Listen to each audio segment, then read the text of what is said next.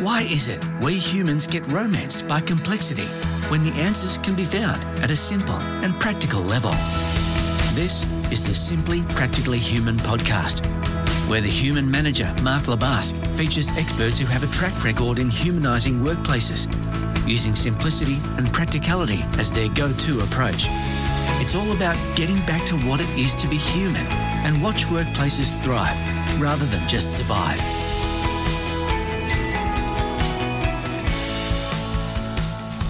Hey there, welcome to the Simply Practically Human podcast. Mark LeBusque here. Today's guest, uh, speaking with a, uh, I guess a, a, colleague in the same space as I am in that sort of leadership development space, um, very much focused around human connection a great guy by the name of Eric Lin, who's based in Munich in Germany. And uh, Eric shares a bit of his backstory, and it's quite a fascinating story about, uh, I guess, not belonging anywhere and growing up as a uh, as a refugee, and, and sort of early days in in London, in one of the, uh, as he says, one of the harder areas of London, and then his his story from there and how he got into what he does today, which has basically been running his own facilitation business now for just on 30 years and working across many different parts of the world.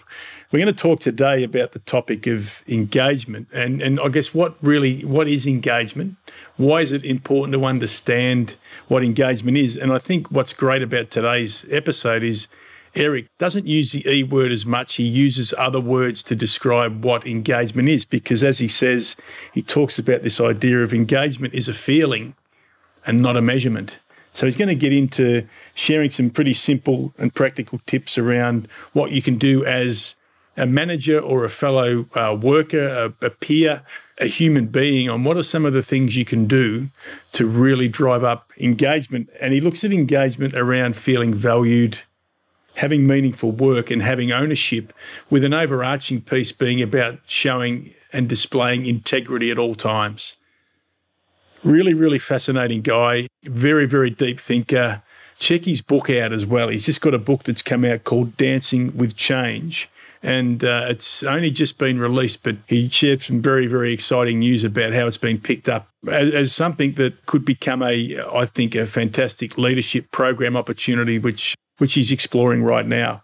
So sit back, have a listen, take some notes. There's plenty of um, experience from this fellow who doesn't mind calling a spade a shovel. He uh, puts it out there. He says he's into the sort of, he's not into the bullshit factor. He wants to just talk about it as he sees it. You'll get that sense here. Sit back, have a listen, and we'll catch you at the end. Today, I'm delighted to be joined all the way from Munich in Germany by facilitator, executive coach, and the author of the recently released book, Dancing with Change, Eric Lin. Eric, thanks for joining me. Thanks for inviting me, Mark. Mate, uh, it's been a while. We've uh, we've sort of been hanging out a bit, provoking people, and I've enjoyed following your uh, journey. Now, I reckon for a few years on on LinkedIn. Can you remember how we connected, mate? What was your recollection of that? To be perfectly honest, I don't have one. I remember something must have provoked either you or I to connect with the other on LinkedIn, and we did. And I have no idea whatsoever today what it was. I, you know what? I, I actually think that's pretty much it. I think I read, I reckon I read a comment that you'd made on a post and just thought, wow, this guy's got a bit of an edge about him and I need to know more about him. And then I think early days I was a little scared of you. I think it was when I'd post something, I was wondering, geez, I wonder if Eric's going to comment on this and see what happens. But uh, I've enjoyed our conversations. We've caught up a couple of times one to one, and also through the um, that sort of group thing that we've got on. But today we're going to get into the topic of engagement, which I know is a, great word that we hear all the time. Um, but before we get there, I want you to talk a bit about your backstory. I want you to talk. I know a little bit about it and I'm fascinated by it, but there's quite the journey there of uh, traveling around the world. So if you wouldn't mind, maybe right from the early days to today, a little bit about your story. Okay. Um, I actually grew up in uh, one of the less salubrious areas of London. And I got there via my parents, who had nothing whatsoever to do with the UK at all. Um, they were refugees, which makes me a kind of person with no homeland. Right. Which is um, you know, there's positives. And I suppose one of the negative factors is that you don't feel you belong. So one of the things I learned very early on was to question everything. That got me into a bit of trouble at school. uh, which is fun when I think about it these days. But no, to cut a long story short, after university, first job I had was actually a great bunch of colleagues and a really good boss. You know, I learned a lot from him then. But after a couple of years, I was just bored. I thought, what's all this about? So I, uh, those were the days when traveling was pretty cheap. And I um, packed a backpack and off I went around Europe. You know, when you're young in your early 20s, you sleep anywhere, you know, sleep on beaches, which was great. You know, can't do that these days. Our society is too restricted these days. It was free in those days in the 70s. Yeah. And I suppose the first time I really thought consciously about this thing, which isn't a thing called engagement, but it's, um, you know, there's something going on in the world at the moment, uh, especially in the business world, that I refer to as thingification. Thingification. Thingification, yeah. There's, you know, uh, ob- uh, objectifying everything. And somebody suggested not long ago, a friend said, why don't you write another book called Dethingification? Oh, well, we'll see with that. I'm busy with other stuff at the moment, but you know, I like the idea to be honest. And after sort of settling down a while, I found myself as a school teacher for a while, which was great working with the kids, but it was awful working within the strictures of the uh, English school system. Yeah. This was in Northern England. And engagement, yeah, as far as the kids were concerned, but then it's like a slap on the face when somebody says, "Is this within the rules?" You know, and the kids yeah. are loving what you, you. You know, I was never doing it alone. I was always doing it with other teachers. You know. Then what was really, I would say, my first serious job in the field of corporate training. You know, I'd done other stuff previously, but if I look back and I wouldn't consider it serious. You know, I was like, as a young person, you're flying by the seat of your pants. You know, just getting a job to move on and it was with one of Germany's largest corporations as a corporate communication skills trainer. And the positive was I learned an awful lot. What this profession is about. I say this profession and that profession because I've long since stopped doing that. Uh, what I also learned was how not to treat people because it was the same story again as when I was a school teacher. It was like I loved the work with the people I was working with, but there was a puppet master up there trying to control every single thing we said. And in the end, let's just say I had to leave and found myself inadvertently founding my own company doing similar work as an independent. You know, I started off independently and suddenly I had too much work, which was nice. But then, okay, I've got employees now. And I had to start thinking about this whole field of, yeah, engagement. What is it that drives people to do good work?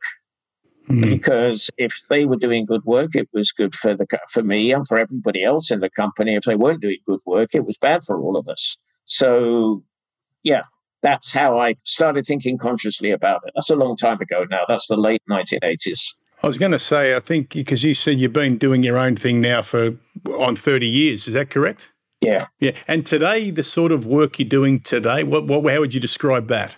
It's completely different. I work in real time. I mean, training isn't about real time. Training is training skills.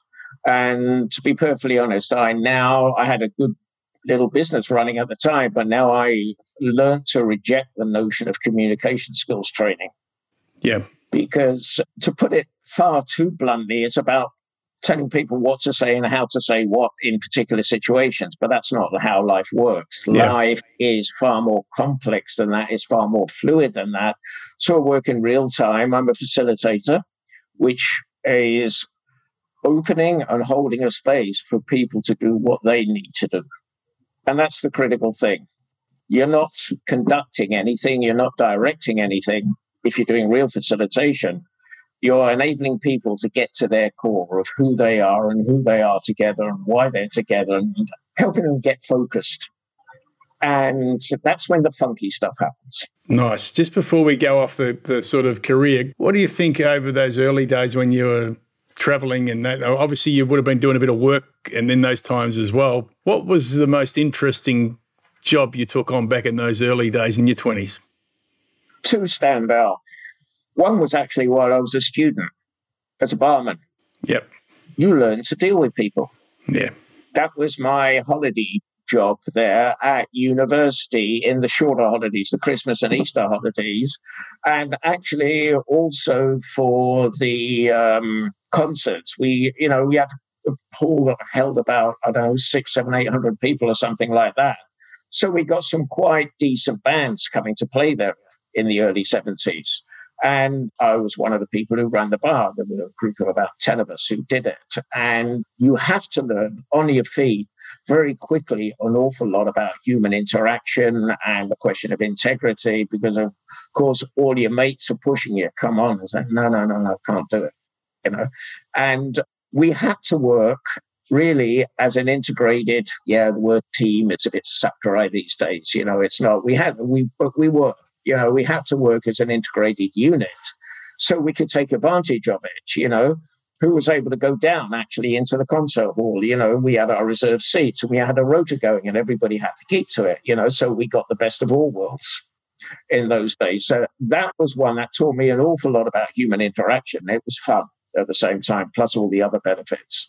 The other one was when I was out in Canada working on a tree farm, which was great being, and it was in um, Edmonton in Alberta, because that's where I happened to land. And it was like great being in the outdoors, learning a lot. The guy who was kind of in charge of it was, I mean, really good guy.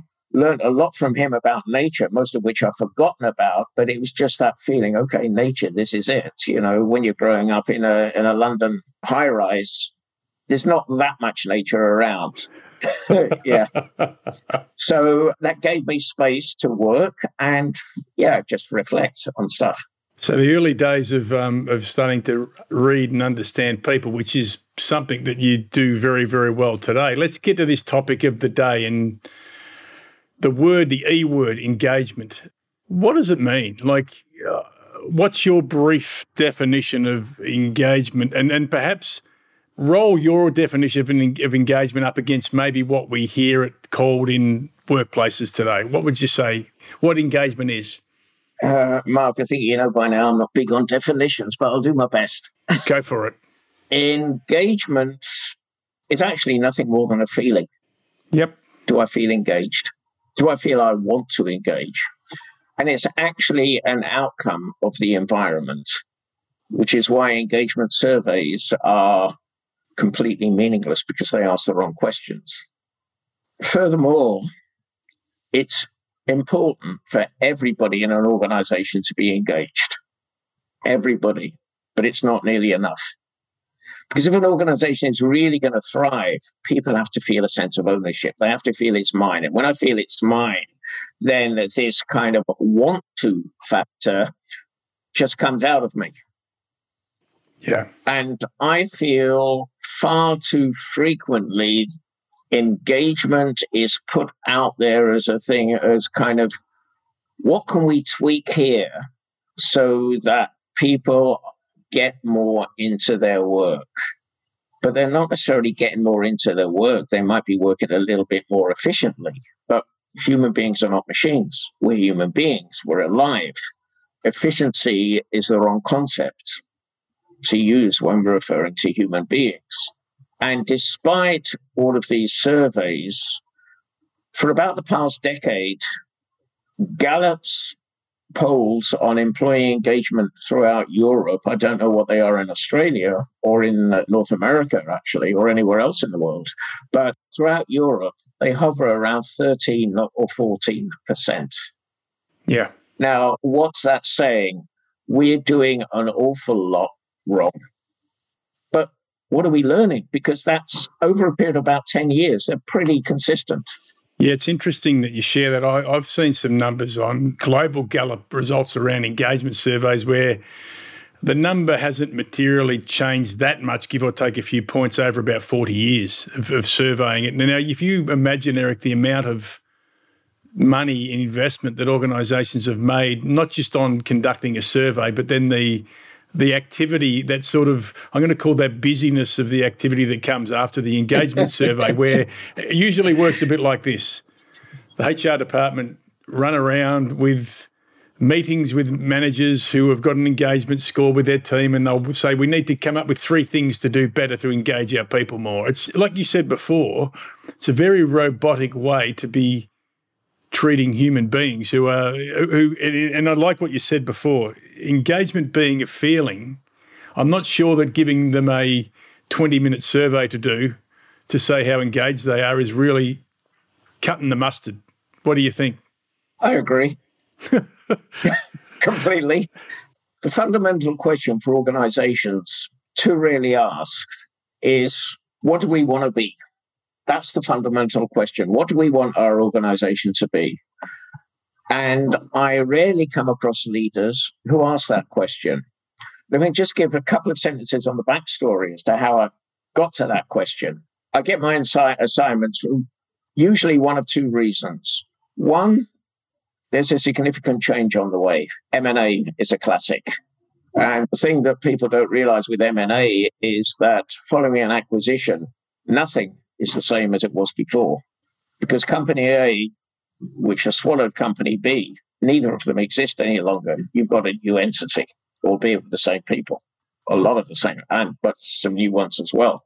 Or when things go seriously wrong, Eric, can you help us get this train back on the tracks? It's derailed. And the first thing I always do is obviously I speak to one or two of the key people. And then I say, who else do I need to talk to? Who are the other key players here? Not only the ones in the executive positions, but the key influencers, or for whatever reason, they play an important role in um, in the whole framework that we're talking about. And I'll conduct individual interviews with them. I say I'm not going to conduct any kind of written survey. As far as I'm concerned, they're a waste of time for a number of reasons. If you like, we can come back to that, but I'll just skip over it at the moment uh, conduct individual, structured, free flowing interviews about an hour and a half with these people. It, they enable you to pick up the nuance of what's going on. And when we're talking about reorientation, what is often called organization change, the question that always comes to the fore is what kind of organization do we want to be? Yeah it always comes out. And then I present it and I say, Is this the question you want to run with? And they have to say yes or no. And I've never experienced anybody saying no. I have actually. Sometimes they say thank you, but no thanks, which means they're scared of it, which mm. means you can't do anything. You know, you're losing the business, but you're not going to be able to do anything good with them anyway. Because even if you get the business and they don't follow through with it, then the people are going to be left frustrated. Now, that's not a particularly positive outcome.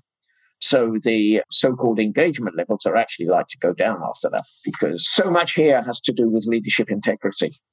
So why why is it that this is my experience, may not be yours, but certainly mine and others I speak to in this space we're in. Why is it that organisations call people in like us mostly when they've received a a less than favourable engagement survey result, and that's their starting point? Why is it that they use that almost like the that's the piece of artwork at the moment that we don't like and we want that to be better than what it is, rather than asking that question of what do we want to be? Well, Why do they use that document? Do you think as the as the starter of the process? Because they've been blinded by the lights of KPIs, the wrong KPIs. Uh, the good old KPIs. It's a bit like rabbits and headlights. Mm. We suffer from this disease that I refer to as measurementitis. Now, I'm certainly not anti measurements. We need measurements that make sense. But we far too frequently fall into the trap of creating measurements that make no sense whatsoever just so we can have a measurement. Yeah. Because we think of organizations as machines to be tweaked and adjusted according to our needs rather than the living systems that they are. They're alive. Organizations are alive. They're full of human beings, and each one of us is alive. Otherwise, we wouldn't be there. And human beings are unpredictable unless we use force, and we're not into coercion here. I know that you're not into it. I know that I'm not into it. We both know that plenty of people are into it, but that's not what enables an organization to thrive. And then there's the pressure of quarterly results. It's a totally messed up concept. How can any organization thrive if all they're looking at is uh, what comes out on an Excel spreadsheet every three months? There's no space there for growth. There's no space for evolution. And that's what organizations should be. Now, what I refer to as economic health, it's exceedingly important because without it, the organization doesn't exist. But the point is, how do we measure it? When do we measure it? And a collection of measurements do not make up the big measurement, if you like. Yeah. So, just on that point, engagement being a feeling, what's the relationship between that economic sort of health of the business and the human feeling? Let's say engaged, not a great word, inspired, charged to spend some more discretionary effort.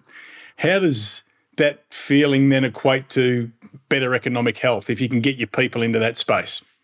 It's actually quite easy while being highly complex to in- implement. I'll come back to the question earlier what do we want our organization to be? And the key question is how can we cultivate an environment that enables people to want to take ownership because they're doing it themselves anyway? And it's part of letting go, letting go of this delusion of control that we have. And the key point is psychology, is psychological health. How do I feel about this? I mean, psychological health and physical health are intricately interconnected. Yeah. I mean, look, I'm not a doctor, but it doesn't take a rocket scientist to realize that so many physical health problems arise out of the feel bad factor. I'm not feeling good about my life.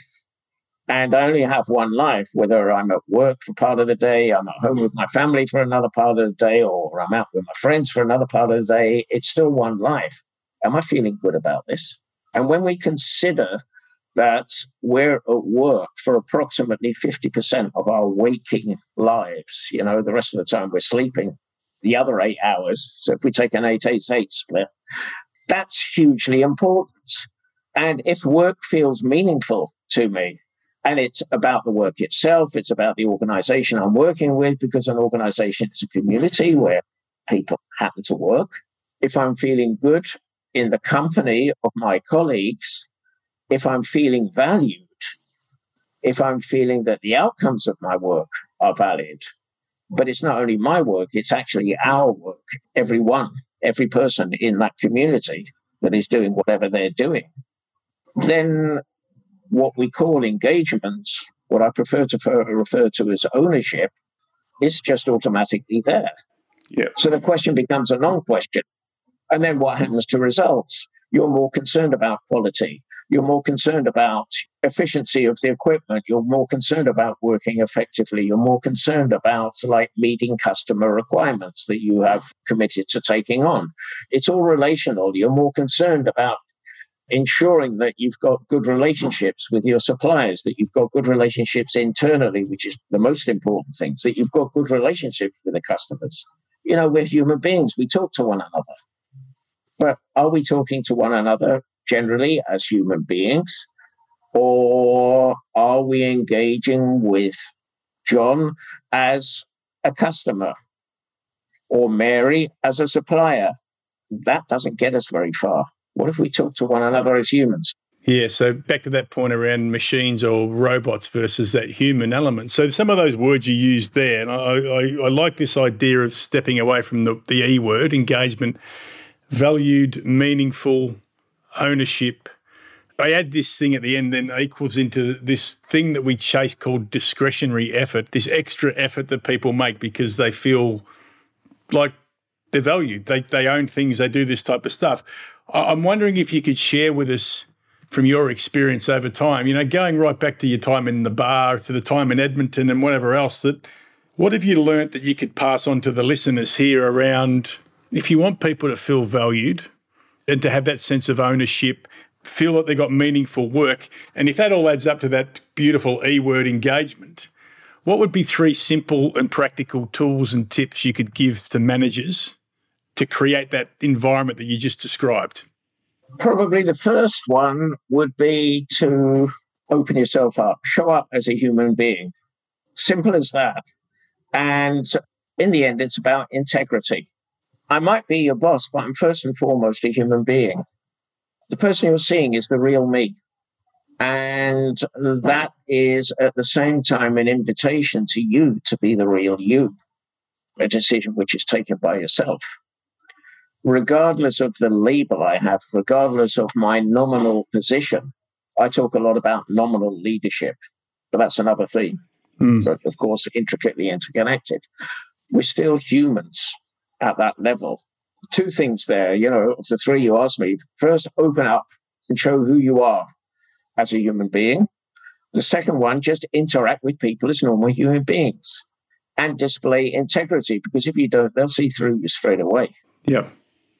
And the third one is just be appreciative you know, there's two things that go in hand. Be appreciative when people are doing positive stuff. It doesn't take much. And uh, when there's something that's less than positive that comes out, talk with them as human beings. It sounds very, very simple. And I'm sure people listening will be like, it sounds too simple. But this idea of being human or, or treating people like humans, interested to get something from you around when did you discover that as a because you know in your book your book dancing with change there's a lot of talk around you know organizations are full of humans and they're not sort of machines and this type of stuff when did you get a really good sense of the power of this human element in the workplace and how it can drive can drive this engagement in in human beings i suppose i think of a couple of examples of initiatives I've worked on. Both of them were projects, actually. One was a uh, European Union finance research project on design for environment for transportation systems. There were a group of 30 people from, I think, if I remember correctly, five or six different countries, from a whole bunch of organizations, from huge corporations to very small specialist entities with three or four employees. And the project manager was completely new to the role. And she was recommended to engage two people at the beginning to accompany the process, to keep the group on track. Now I was one of them, and there was somebody else. What we saw as the project developed over three years was that they didn't do what everybody expected them to do. They spent their budget driving or traveling around Europe to meet one another. The end result of that was the project came in within time, below budget, and they exceeded the expectations. And a follow up project was actually the next stages were designed, this was not part of the original deal, as a sort of bridging, you know, from the old, you know, the first to the second project. They liked being with one another. They said, no, I'm going to get on the train or get in my car and go there. And so the members of the work packages always, what, five or six people or so, they arranged to meet. They liked each other's company and they got a hell of a lot more work done and better quality work done because it was a research project. It was they were into something new, something that they believed in, and they had the freedom to do that mm-hmm. Because the project manager saw the results were coming out of it. And by the way, she was one of the people who were doing this as well because she was like that, a human being.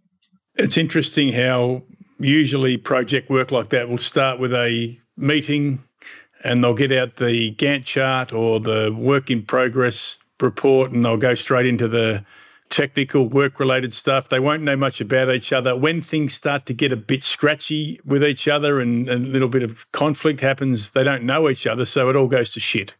Now she's worked that the other way around, which is let's build deep connection. That's exactly it.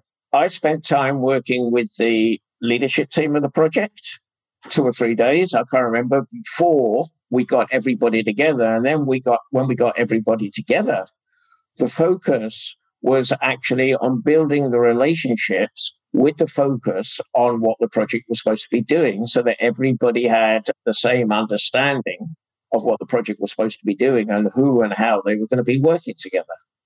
And fundamentally, we can say we let them play. We gave them a structure within which to work.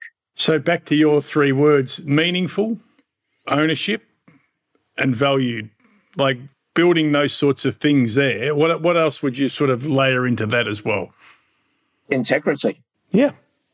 Absolutely, integrity. That's non negotiable. Mm.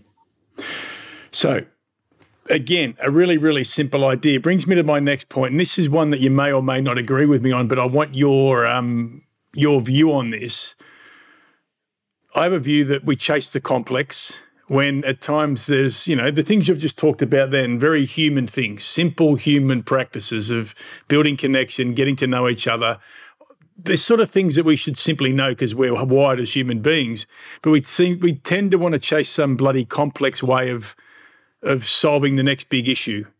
What are your thoughts around the idea that I have that humans get romanced by the flame of complexity when they should be looking at the sort of simplicity and the things that are sort of sitting right in front of them. Have you got any thoughts around that one? I, I like the look on your face right now, mate. I know this is going to be good. it so happens I do have one or two thoughts. I'd be very disappointed if you didn't, Eric. Okay. This is going in a couple of directions. The term complexity has become very populist as a member of what I refer to as that awful VUCA family, which arose following the fall of the Berlin Wall. It came out of the US military, which is always a bad start, because they love to see the world in simple terms of us and them. And they still do. 30 years on, it hasn't changed much. That's one side of it. Another side of it, I mean, what is complexity? It's not a thing. We're here again into the thingification. Complexity describes the nature of our world. Mm. Our world is complex, it's alive. There's no possible way we can understand all of the interactions and which there's no direct cause and effect in living systems, or very little. You know, only in the banal sense. Yeah, if it, if it rains, the grass gets wet. Yes, so what? Yeah. I mean, it's important because that's part of its nourishment. But what else is going on in that field to make the plants grow in the way they grow? What else is going on in that forest with the interdependencies? We can't see it all. Now, scientists will go in there and they will sort of examine things and we'll learn a lot from them. And here we come to the other part with complexity, because if I can make something sound highly complex and scientific, well, I'm extremely smart, aren't I? Yep. Possibly I'm not in the least smart. Possibly I'm being a smart ass rather than being smart. Or you might be what I refer to as an intelligent idiot. I like that. Yeah. Aye, eyes. Yeah. now, if we recognize complexity as the nature of the world, then we can get away from this. That's all it is. Now, am I speaking against science? Absolutely not. We need science, but we need science where we need science when we're talking about human interaction, we don't need science. We need to be able to relate to our gut because it's my gut that tells me whether or not I want to interact with you. And if I do, how I want to interact with you. And if I don't, but I have to interact with you, how I'm going to interact with you. And here we are back to these concepts of engagement and ownership or whichever fits for us it's like, how can we cultivate that environment? We use nature as our metaphor, we use nature as our model. And we say quite openly, I don't know.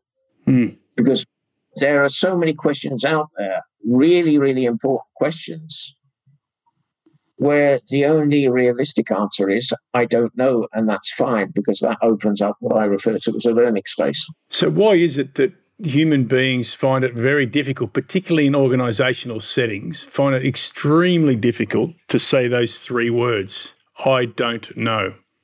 Education systems. I prefer to call them schooling systems because they're not really, you know, necessarily about education. They're more about schooling. in school, we learn a bunch of facts, we learn to regurgitate them, we get good marks in tests and exams.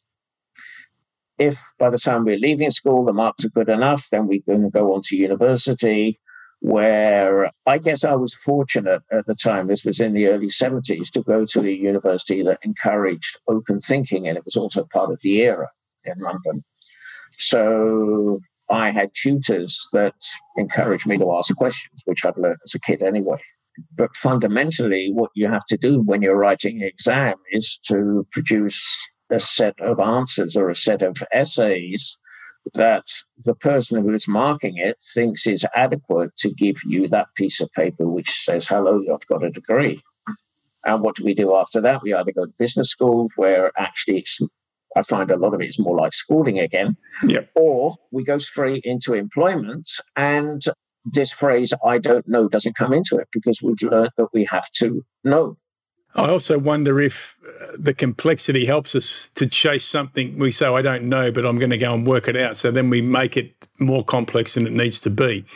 Let's finish off with uh, some stuff about your book because I know that your book's out there now and it's getting some good airplay and people are enjoying the read. So, Dancing with Change, give us a couple of minutes on how it came about, and then what people can expect when they've finished reading that book and they've highlighted it and dog eared it and done whatever they do. What, what are they going to learn out of that? The title is Dancing with Change, and the subtitle is Cultivating Healthy Organizations. And you've already heard me talking about cultivating the environment. That's what it's about. Two themes, notions, I don't really know which word to use, that have accompanied me throughout life are culture and change. I've heard a bit about my history. I'm uncategorizable in that sense. And it comes back to this I get so sick and tired of when change is presented as a thing or something that you can do to others. Because change is fundamentally the essence of life. When we stop changing, we're dead. That's the day we stop changing. And it's going to happen to all of us. And that's part of life. Death is part of life, as Tibetans know and write about only too well. And what you can find in here is presenting the notion of change as the essence of life. And that should be the metaphor that we use for our organizations. It pulls apart what I refer to as the myths of change. I call them popular and populist myths of, of change. These include change management. These include resistance to change. Change is hard. People are afraid of change. They're not. Mm.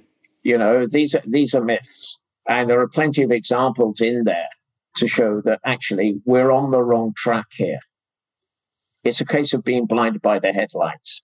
And that will not lead to a healthy environment to cultivate a healthy environment, actually, you have to open a space for others. We have to rethink our ideas on leadership. We have to rethink our ideas on organization culture. We have to work with the natural change. We have to rethink our, our ideas on relationships because that's the core of all. Because any system that is alive is relational. Mm, nice. That's in there. And it finishes off with actually a framework for cultivating a healthy organization. There's no models. Nice. Because I say each organization has to design its own model that is unique for them because each organization is unique in some way. Yep. All right, let's wrap it up with where people can find out more about you. So, where would they go to find out a bit about your business? QS dot com. One word. CultureQS is one word. Yep, cultureqs.com. If they want to reach out and connect with you, where's the best place to do that? Is it is it LinkedIn or what do you what what? LinkedIn is fine.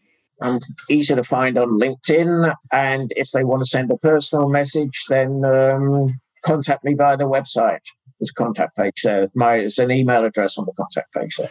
Fantastic, mate. This has been a while in the making to get you on here. From going from having a little bit of fear about whether you would hammer me on a on a LinkedIn uh, piece now to to sitting comfortably uncomfortable with you uh, on the other end of a Zoom call doing a podcast. I think you've helped me in my growth and development, my friend. So I say thank you for that and thanks for coming onto the podcast. Thank you very much for inviting me, Mark. As you know, I always enjoy our exchanges and learn a lot too. A couple of things that I just wanted to mention straight up here thingification and measurementitis were two big words that I picked up today from Eric. We try to make some everything into a thing. It's got to be a thing, some sort of thing, and we're over engineering stuff. And then that idea of measurementitis and just measuring everything we can, I guess, to show that we are competent, capable, whatever we want it to be, um, achieving the results we, we want to. Measurementitis and the curse of the KPI, as he called it, was quite an interesting thing to hear.